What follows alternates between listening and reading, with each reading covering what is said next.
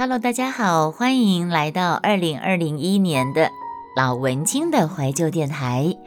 先跟大家说新年快乐。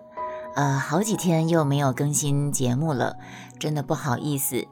雅轩一向是个率性而为，呃，做事没有什么计划的人，因为其实计划也赶不上变化，你们说是吗？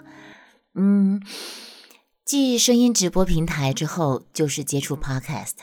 再来呢，我在前几天又知道了一个好玩的声音的东西，叫做配音秀。或许听 Podcast 的朋友，有些人已经早就在玩配音秀了，但是雅轩我才玩第二天、第三天，觉得非常有趣。所以呢，但是因为我为了省手机的空间，我是把它下载在平板上面，因此也只有在家里的时候，我才有机会配个几则配音秀。那这几天，呃，元旦假期。家里面的成员就不只是只有两个人，也就是说，我一个人独处的机会，我可以放心在家开声音直播，或者是录制 podcast，不受干扰的机会就少了很多。因此，未曾驻留的阳光就一直延宕到现在，都还没有告诉大家结尾。还有一点，呃，雅轩。虽然从事声音工作，但是我多半接触的是广告配音，还有旁白简介。对于有声书或者是戏剧方面的配音是比较弱的，因此我如果在念我的小说，声音不够，戏剧张力不够的地方，还请大家多多见谅。嗯。我也会继续努力的，把自己的说故事的能力再次提升。但老文青的怀旧电台一个很大的宗旨就是，雅轩念自己写的小说或者是散文，这就是我老文青怀旧电台的一个非常重要的主轴。如果我可以在说故事方面的技巧更加的纯熟。那我想也会是加分的，嗯。至于目前表现的不够好的地方，请听众多多包涵哦。OK，那我们就来听听未曾驻留的阳光，继续故事怎么发展。话筒从美玲的手中滑落，他将自己埋入枕头当中，一阵天旋地转。当初没有听大姐的话，对她付出真情，原以为这个男人将会是自己东飘西荡后最后的依附，唯一可停泊的港口。如今一切都没了，他恨他自己，竟然没有办法恨他，只觉得深深的倦意、疲倦，真的累了。他模糊的想起了一首儿歌：很小的时候，我有一个梦想，在肩背上装了翅膀，飞过白云，飞过青，飞过青山，飞过白云。飞过曲曲折折的小溪流，啊，是要写啊？那我哪写这呀？风也挡不住，雨也挡不了，比一展翅就飞过一个山头，待天晚也飞倦了，就躺在那云层里。绕着那山腰，做一个软绵绵的梦。美玲想着这首歌，她的眼眶就湿了。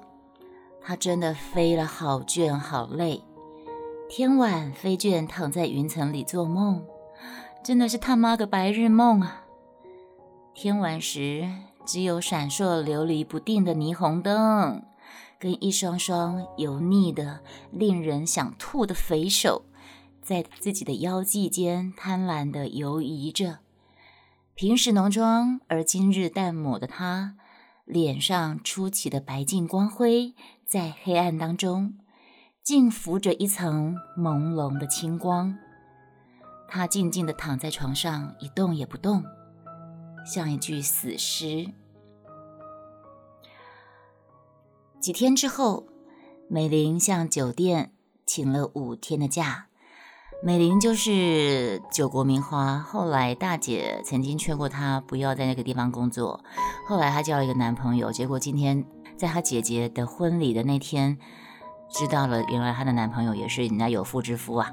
OK，几天之后呢，美玲向酒店请了五天假，说是有事南下。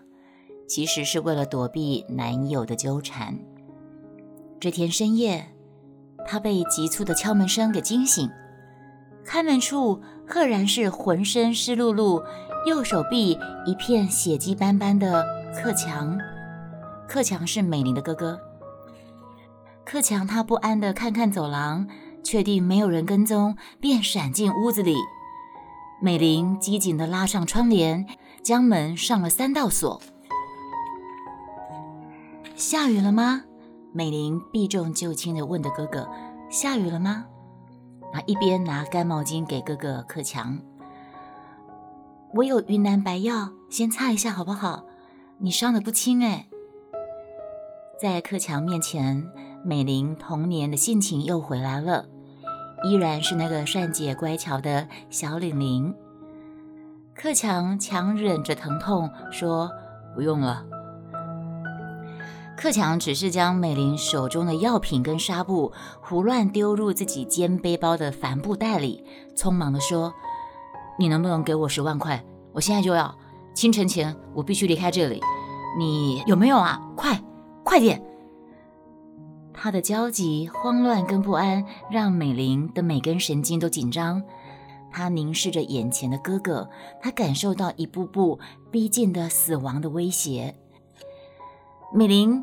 迅速地拉开床头柜，拿出藏在棉被套里面的现金，交给克强。哦，这边有多少钱？我不知道，你全部拿去。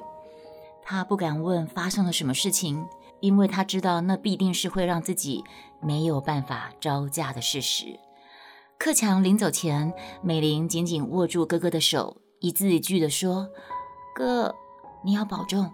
外面的雨越下越大。”千万颗雨滴就像坠地的钢珠一样，重击在地面，发出刺耳的声音。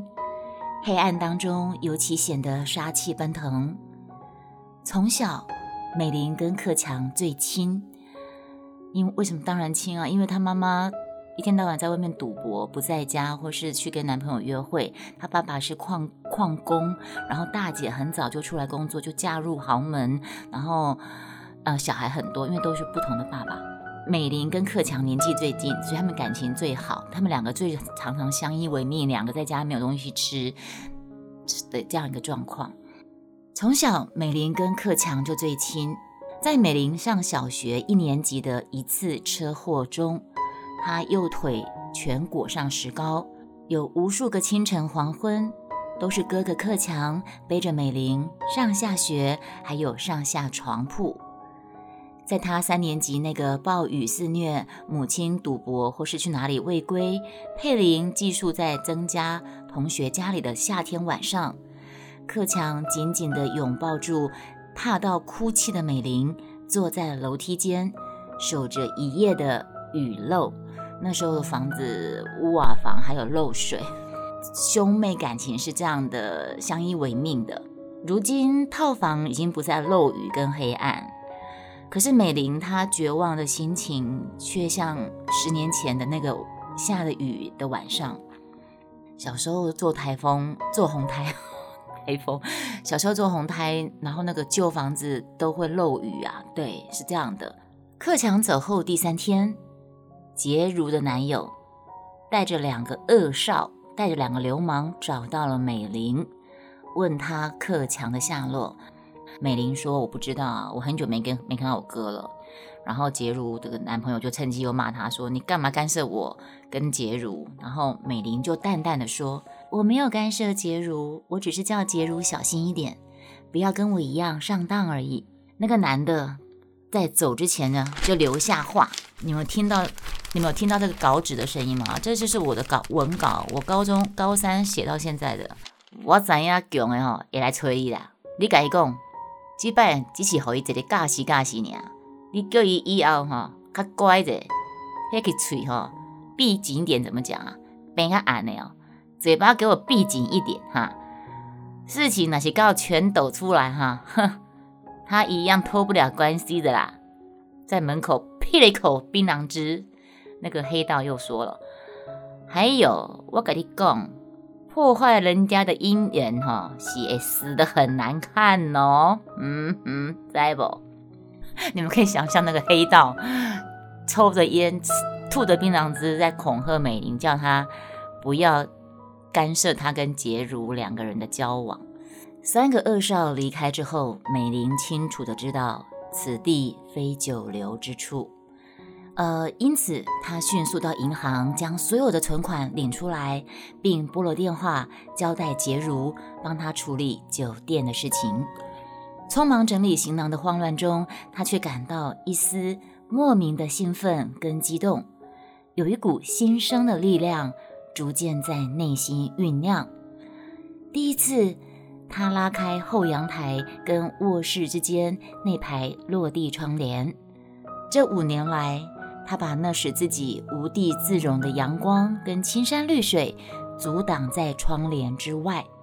唯一出现在美玲梦中的阳光灿烂，竟然是那段河边洗衣服、吃生利面、吃王子面果腹的乡间童年。无数个午夜梦回，惊跳下床，奔到窗前拉开窗帘，只为看到那日夜呼唤的河流潺潺。我怎么那么文青啊？所以我叫做老文青的怀旧电台。好了，那我们今天就先说到这里喽。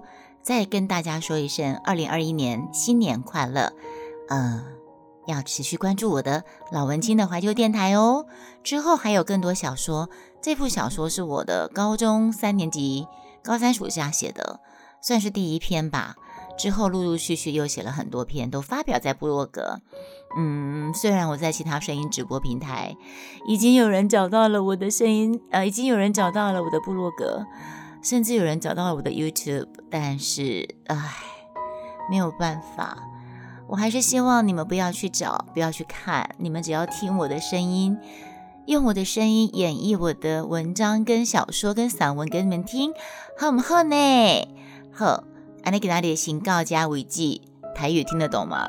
今天先分享到这里了，剩下最后一 part 我们留到下次再说。现在。Podcast 有提供给听众给 Podcast 台主小额赞助的计划。如果你还喜欢我的故事，喜欢我的声音，呃，可以赞助我一杯咖啡哦，五十块起跳。呃，上限是多少？我也没有很去研究，因为到目前为止也没有人懂内我啦，啊不是懂内赞助。我会把详细的赞助的方式，呃，用文在文字叙述上面。贴上连接，有我发现我听众朋友有在美国其他国家耶，那我是不是要去后台增加用信用卡来赞助的方式呢？嗯，Let me see see，OK，我们下次再见喽，拜拜。未曾驻留阳光结局，美玲到底会展开她的新生活吗？克强哥哥到底是发生了什么事情呢？我们下回。一起分解，大家再见。